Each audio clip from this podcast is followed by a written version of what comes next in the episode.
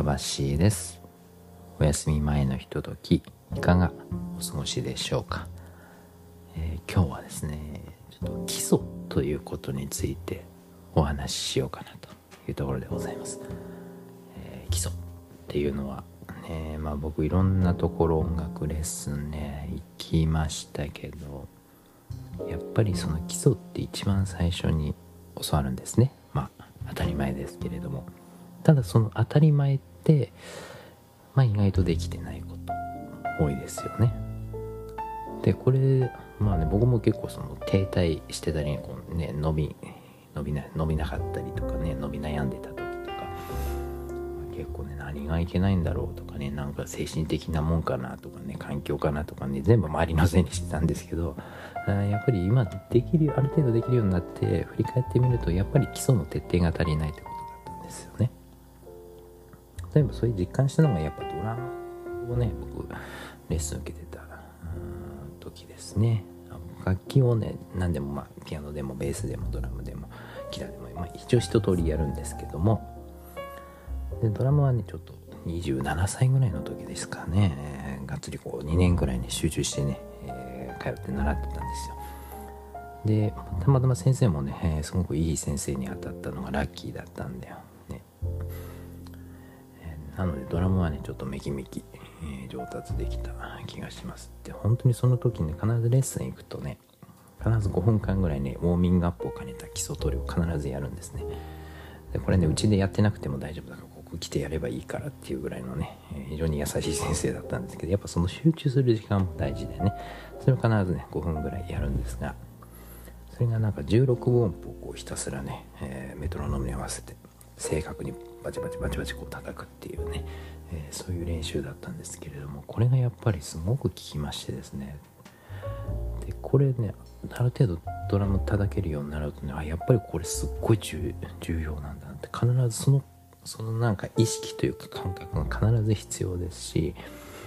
でそのまあ16分音符でこうタカタカ叩いてるのを場所変えればなんかそれそれらしいなんかねフィルインって言うんですけどもおかずみたいなもんですね曲の。合いの手みたいな感じで入れるものがあるんですけどドラムだとね。でそれがやっぱその思自分の中で思ったのはその16分音符に全部把握できてれば瞬時にそこ対応できるみたいなことを実感した時にあこれが基礎というものなのかっていうの本当に目覚めましてですね。だから毎日やってたんだってね毎回ね、えー、レッスン行くために必ずやってたんだって、ね、その重要性っていうのはね改めて気づきましてですね。やっぱ先生すごいなと思いました。教え方もねやっぱりそこが上手でしたね、えー、なのでねいい先生を巡り合いましたね。だからどんな場面でも。だからそれを知って、まあ、ドラムでこうね成果が出てそしたらねやっぱそれを応用できるんですよね。ピアノとかね、えー、まあ、ギターとかね、ま、ベースもそうですし歌もそうですしね。やっぱり基礎って何なんだろうって。この土台にあるのって何だろうっていうふうによくね、えー、考えるようになりました。これはね普通に仕事でもね、えー、働く上でもすごく重要なことなんじゃないですかね。一番大事なことは何なんだろうって何をもどんな成果を求めてるんだろうっていうことをねやっぱフォーカス当ててじゃあこういうアプローチでこういう結果に出ますよねっていうね。だからそこを忘れてなんか自分なりのねまあ朝知恵じゃないですけどいろいろ考えてねその基礎をすっ飛ばして何かやってなんか帰ってね、え、いろんなことがうまく回らなくなるって本当よくありがちですね、えー、僕もね、えー、伸び悩んでた時は本当そんな感じでしたからね。自分の朝知恵でねいろいろやってたんですけどでも先人たちが長年積み重ねてきてえー、これが効果あるよって結果をもう最短で教えてくれるのがレッスンですからね。だからねそれをねやっぱね素直に愚直にやってたのが良かったですね、まあ、ドラムに関しては僕リズムがすごく苦手だったのでだからまあ下手な朝知恵もなかったのが良かったのかもしれませんよね。だから多分すんなり伸びたのかなと思いますね。まあ先生も良かったんですけれどもね。非常に分かりやすいですね。じゃあ今日はこれやろうっつってね。決めてそれに集中するって。で一回それを身につけるとやってなくても忘れないんですよ。維持するためにまたそれをね復習とか別にねしなくてもいいんですね。身につけるまでやってしまえばですよ。記憶って定着するまでに時間がかかるんで。で定着させるためにその大事なことを繰り返しやる。っていうのがやっぱそれが学習なんですね。学びなんですよね。えー、でもなんかねその学習の仕方っていうかねその脳の仕組みもやっぱそういうもんですよ。だからそれも基礎ですよね。脳ってそうやって覚えるもんだからだから繰り返し練習が必要なんですね。で間違ったことを繰り返すとその間違ったことも覚えちゃうから必ずその正確にやるっていうことを植え付けないと変な癖がつくっていうのもそこでやっぱり分かりましたしね。だからその自分の体のことをよく知るとかね。脳ってこういうふうにできてるとか。あ歌でもそうですね、えー、喉を使えますよね。よくねあの僕もボーカルレッスンでいろいろ行ったんですけどやっぱりその声楽系のねレッスンに行くとね必ず喉で喉使って歌うんだって言われるんですけどいつも不思議だったんですよね。だって声って声帯から出るってもうこれは事実じゃないですか。でも喉使うなって言われるからなんか変なところに筋肉入ってうまいこと逆に使えなくなるって。もうとにかく喉を喉開けてとかね。なんかその理にかなってない伝わり方をしちゃうんですよね。でもやっぱ喉から声での間違いないですし、まあ、最近ねようやくそういう、えー、正しいレッスンというかね、えー、十何年前は全然まだ普及してなかったですけどねそういう考え方。やっぱり声って喉から出るわけだしその構造を知って、まあ、喉には閉鎖筋と臨場甲状筋という 2, 2種類ありますけどそれをこうのバランスでね地声裏声ね、まあ、チェストミドル。チェストボイスヘッドボイスでその間のミックスボイスっていうのがその筋肉のバランスの組み合わせでなるっていうことをやっぱり知るとじゃあどどっち側に寄ってんのかなって今こういう声が出てるからこっち側が良くないんだなっていうのもやっぱりその、まあ、先生に見てもらってあとちょっと音痛いですねとかね。息もそんなに使わなくていいですよとかね。えだって腹式呼吸で目いっぱい息使うじゃないですかっていうのもね結局それやったら喉にたくさん風が当たって喉乾くでしょ声帯カピカピになりますよねって言われてあそれはそうだよなってなるんですけどだからその基礎的な考えっていうのが人間の体を知るってことですね。だからどういうなんか土俵に立ってるのかってことですよね。それは自分の体に関わらず身の回りの状況ですよね。車に乗ってるのと歩いてるのとじゃあね移動時間。変わりますよね。当たり前ですよね。でもなんかそういうことって意外と他のことに置き換えればわかるけどそういうことだから前提条件を忘れがちとかね。そんなことに僕よく思うんですよね。だから今のそのポジションっていうか自分の力量というのもこう正しく分かる必要があるしだからそれやるとねあの変な夢見ないんですよ。あの夢見がちなことはねあの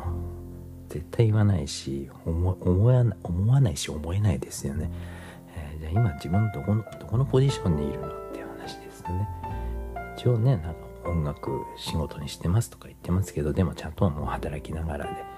えー、ね収入賄ってますよっていうことはねもう必ず僕も言いますしねそんななんかメジャーデビューしたいとかね、えー、そんなことさらさらないわけで、えー、いろいろ調べたんですよそのね。メジャーデビューとかって。どういうことって思ったらもうほとんどなんかもう上前跳ねられるんじゃないかとかね、えー、死ぬほど働かされてまあ仮に売れたとしてですよ。めちゃめちゃこう働かされてんで、ね、売れなくなったらポイ捨てみたいな感じで。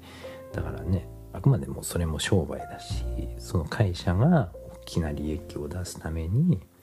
ね働くってことになるわけですから、ね、会社のために働かなきゃならなくなる。メジャーになる。とでスポンサーがつくとかね。スポンサーついたらいいよなとかね。なんか、えー、そういうに夢見がちなねことをおっしゃる方もね、まあ、昔いましたけどもね、えー、でもそれもちょっと話違うなと思って。じゃあスポンサーがつきましたと。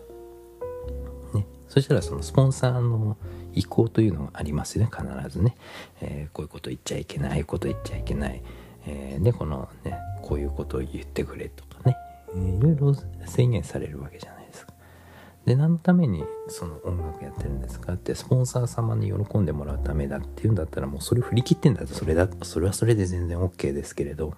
でも僕はそうじゃないですよね。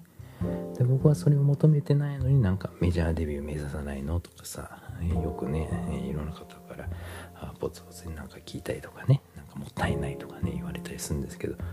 僕全然そんなこと思ってなくてだって僕がそれ望んでないんだからそこが基礎にありますからね、えー、僕はもう身近なところ変な話もマイクとかねこう本当音源とかじゃなくて本当に間近で真正面でねアンプとかマイクとかは一切問わずに生の楽器の音で、ね、生の歌声で目の前で一人のためだけに歌えるればそれが一番いいしそれが一番したいことだしっていうところが僕の行動原理原則であるので非常にそのパーソナルな感じですよね。一人一人ってことですね、えー、みんなの私みたいなねそういうねアイドルみたいなことじゃないですからね。だって皆さんが主役ですから。皆さんの人生をこうね楽しんでいただくために僕が音楽を提供してなんかこう喜んでいただけることないかなってね。なんかそういうのを実現したいなってずっとあったんですそれはもうなんか僕が逆の立場だったらだって僕のね大好きなアーティストさんが目の前でねね生演奏で生の歌声で歌ってくれたらそりゃ泣きますよ。ね。だったらもし僕にそういうファンの方がついていただくってこともあったら絶対それやりたいなって思ってそれはなんか大きな大ホールを借りて演奏するとかね。それじゃ実現できないじゃないですか、まあ、大人数で来ていただいて、まあ、もちろん来ていただけるわけないんですけども来ていただいたとしてですよ。それでホールでなんかでっかいスピーカーで鳴らしてなんかでかすぎて音が割れちゃうとかね。まあ実際に自分の好きなアーティストのホールで演奏した時がっかりした経験もあったんですけどなんかそれって全然響かないなって。だったらあのいい音質でね撮った、ね、ビデオでも動画でもそっちで見た方が間近で本人の歌ってる姿見えるしいい音で聴けるし、ね、静かなところで一人で伸び伸び聴けるしみたいなねそっちの方がいいじゃんっていう風になっちゃったんでだからその大人数集めてねライブライブハウス満杯にしましたとかね数字でできることに全く喜び感じなくて誰が楽しいんだろうって思いますよ。僕の場合はね。なのでもう間近で少人数で手の届く範囲で、えお届けしたいってんでその分自分がたくさん動けばいいだけの話ですからね。たくさんの人にもし届けたいと思うんであればね。だからそこの、まなんか質を落としたくないっていうか自分が提供したいことの土台にある基礎の部分って絶対揺るがしたくないしっていうことでですね。その活動音楽をね活動っていう形でまあ一応やったりもちょっとしますけど。なんか活動っていうのもちょっと違いますね。僕はあのサービス業だと思ってやってるので。でかつ自分がそれをやりたいってことであれば自分もその楽しくなきゃいけないしもちろんお客さんとしてね、えー、来てくれる方も楽しくなきゃいけないしお互いに対等だしでお互いに楽しい関係性でいたいしっていうところでね、えー、お客さん演者っていうことではなくてねなんかそのコミュニティみたいな、やっぱり基礎にあるからそれに対してまあね個人的なところにこうなんかつながっていける、ようにするためにやっぱいろんなこうね、え、コンテンツ作ったりとかもしますしねで皆さんにこう一人一人に語りかけるような、ものとしてまあこうポッドキャストもやったりとかっていうのもあるのでやっぱりその行動するにあたっても基礎が大事だしで何か学ぶにあたっても基礎がやっぱり大事。えー、で、まあ、なんか学校の勉強とかね、つまんないじゃないですか、はっきり言ってね。まあ、僕も、本当にね、こんなの、なんか役に立つとかじゃないけど、なんかクイズ大会みたいだなって感じで、クイズを解くような感じで、まあ、まあ、遊びというかね、脳トレみたいな感じじゃないかななんて思ってて、まあ、そしたらね、まあ、まあ、兄がちょっとね、名言を言ってたんで、えー、ちょっとこれお話ししたいと思うんですけど、勉強ってもちろん役に立たないよって教わったもそのまま使えるわけじゃないし使えることもあるけどねそれ実際ではね。ただもし何かやりたいことがあった時にそれを勉強するための練習問題って思えないって言われた時におなるほどねってね気づいたんですよ。あそうですね。勉強の仕方を勉強してんだって。だからそれを持ってだからまあ勉強一応やってはいましたし、まあ、それなりに成績も出してたけどやっぱりやる気ない時とかあってやっぱりあって、まあ、もちろんねやりたいこともなかったですしね学生時代なんてねまさか音楽やるなんて思ってもなかったし。でもその後々社会人になって2年ぐらい働いてでやっぱちょっと音楽ちゃんと勉強したいなって思った時にその学生時代の時の勉強の仕方っていうのがやっぱ役に立って、覚え方みたいなのを、ね、学校の勉強でこう、まあ、訓練をしていたからだからそのポンと、えー、ね、音楽の専門学校ど素人で入っても、まあ、なんとかこの授業をついてってどういうことですかって質問したりとかねそういうことがやっぱできたわけですよね。だからそういう意味で勉強って大事なんでだから目先のことだけ見るんじゃなくてこのこれをやる本当の土台にあることって何だろう？っていう意識が僕はやっぱ大事かななんてね、思いますよ。だからなんか無駄なこともやっぱりなくていろんな職業をやってきましたからね、えー、製造業とかね産業とかなんかいろいろやってますけど、まあ、暇を持て余して適当に取った資格が今役に立てたりとかね。なるしなんか例えば全然畑違いのものをやっていたとしてもやっぱりそこでもやっぱ学びがあってだからどんいろんなところを転々としていたからこそなんか共通することって必ずあるなっていうのがむしろより分かったんですよね。これ一つのね会社のところでね定年までなんてもうもうそんな時代じゃないですからね。会社なんてもう9割が潰れますし、ね、収入源はたくさん確保しておくのがもうこれから当たり前なので、えー、なのでね、まあ、今こんなスタイルで いろいろ仕事してますけれど。だからその状況を見て前からこうだったとかね、えー、こともやっぱりないわけです。現実としてもうどんどん世の中変わってるじゃないですか。ねえー、定年制がなくななくなるんじゃないかとかね。どんどん定年の年齢が伸びたりとか、えー、給料回っていかないとかね、えー、でいろいろ言ったところでやっぱり上がらないっていう。もあるからじゃあ状況変え変わってるっていう土台があるんだからそこに関して変化していかなきゃいけないですよねって話ですよね。だからいろんなことにその共通してるしだから僕も不安定なね、えー、その時期をねたくさん過ごしてきたんですけど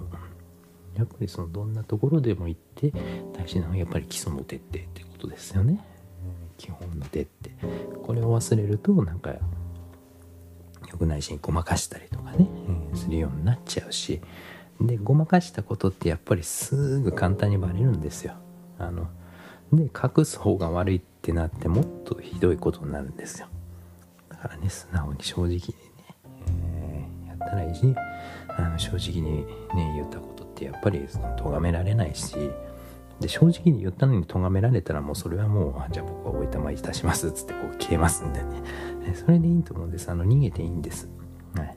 逃げるのが良くないとかね。それも死を抹殺論じゃないですか。だってね過労で死ぬほどね僕も働いてた時期ありましたけどなんか一つのこと続けられないのはっていうけど続けてはいるけど中身大事じゃないですかってね僕思いますよ。続けてずっと同じ会社にずっといるけど全然仕事しないで遊んでたりとかね。そんなのもよく聞きますしね。なんでずっといるんだろうみたいなね、えー、まあそりゃ会社も儲からないし給料も上がらないですね。そうやって、えーね、利益をもたらさないんであればって。それでもそういう人を雇い続けるんだねっていうことでよく冷静に見てるんではいさよならっていう感じでですね、えー、僕なんかねすごい退散するんですけどね。逃げ足も早いですよ僕はね。見切りが早いですね、えー、まあ、人生限られてますからね。なのでやっぱりその自分が喜べることお客さんが喜べることってところにやっぱ僕の信念というかね基礎というかね、えー、やっぱあるんでなんかその考え方にも通じますよね。基礎を大事にするって。だからもう基礎が100%必要だしそれなくして何もできないしもう僕はそれが全て、えー、だと思ってるんで余計なことしないですよ。応用っていうのは。だからその土台に立ってこう繰り返してるうちに何かいいアイデアがその土台基礎の土台の上になんか出てくるっていうのはやっぱあるんですよ。それがやっぱそのなんかいいメロディー浮かんで降ってきたみたいなことはやっぱりその土台があるからそういう降ってくる状況を降ってくるための土台ができてるから降ってきたわけですよ。よくなんか、ね、思いついたとかね、えー、なんかなんだっけな名曲誕生日は30分でできましたみたいなのもあるけどあれはもうものすごい量の基礎の勉強があるからですよ。例えば山下達郎さんの「クリスマスイブ」っていう曲もなんか、ね、その2時間半とかで作っちゃったとか言ってました。ね、達郎さんのラジオ聞いてたらそんなことおっしゃってたかなちょっと内容違ってたらすいませんけどねうろ覚えなのでなんでただすごい勉強してますよね山下達郎さん。あのちょっと調べれば分かりますけどねいろんなとこレコーディング、ね、海外にも行ったりいろんな人のその勉強を見たり例えばそのテクノが出てきた時に、まあ、坂本龍一さんのところへ行ってなんか勉強したりとかね海外行ってミックスってどうやるんだろうとかね、うん、すごいオタクですけれどもその追求していくっていうね今でもね若い方は人気ですからね。達郎さんの音楽ってね。でもちろん僕も大好きですね。やっぱそれもやっぱねいろんなこと勉強して吸収していって土台を作っていったからこそのそのヒットみたいなこともあるわけですよ。だから思いつきでポンと出るわけがないんです。だからねなんか才能とか天才とかねあのもうそういう妄想早めにやめましょうね。はい。コツ 積み上げていくしかやっぱ基礎しかないのでね。そこから応用があるしいろんなことを思いついたりとかね、またなんかこうしたらいいんじゃないかっていうアイデアはやっぱ基礎がある人しかやっぱできない。でそれがない人がやっぱいろんなね思いつきで言ったことってやっぱりでも基礎ルールそれ忘れてますよねって話。確認しなきゃいけないことを忘れてパパッと早く終わらすってやったってでも基礎ルール外してそれ間違うじゃないですかっていうのをね絶対あると思いますから。音楽で言ったらもうテンポを合わせてやんなきゃいけないのに合わせらんないっつって無視してこう疾走感出してやろうぜみたいなことですよね、えー、もうそれだったら一人で弾き語ってるのが一番いいかと思われますね。バンドもしバンドとかねえ人と合わせてやるんであればね、だから合わせらんないっていうんじゃなくてやっぱり合わせないとそのバンドとしてのサウンドがね成り立たないからじゃあどうやって作ってこうできそうこういうのあるよねって一生懸命こうトレーニングしようっていうやっぱりそういう地道に作り上げていく期間っていうのが、うん、もう大事ですよね、だからね急に急にライブが来て慌ててバーって集まってる時もやっぱその基礎ができてる人同士じゃないと無理ですもんね。なのでこうやってねいきなり人募集してね、えー、でバンドやったことないですっていうのはなかなかそれはもう難しくてもう何年か時間かけて、えー、ね、一緒に育ってってでじゃあ何年後にこういうのをやろうっていうね成長には時間かかりますしね、訓練も時間かかります。で人を育てるのにもね時間と手間かかります。なのでなんか夢夢見たり妄想したりするのは全然いいんですけれどそれに対してやっぱ計画立てるっていうかねういうこともよくしますね。やっぱね実現できる人って必ずそれやってますねいろんな人。やってきましたけどね。何でしょうねあのその丁寧さっていうかね。で必ずその目に見えるような形にするとかね、えー、それがやっぱすごいなと本当思ってますね、はい、ちょっと今日はまたいつもと同じようなことで喋ってるような気がしますけどもね、えー、とにかくなんか基礎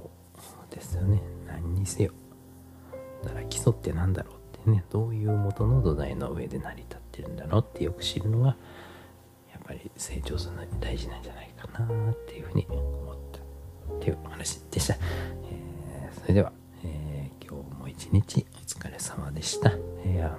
まだね寒い日続きますので暖かくしてねゆっくりお休みください、えそれではまた。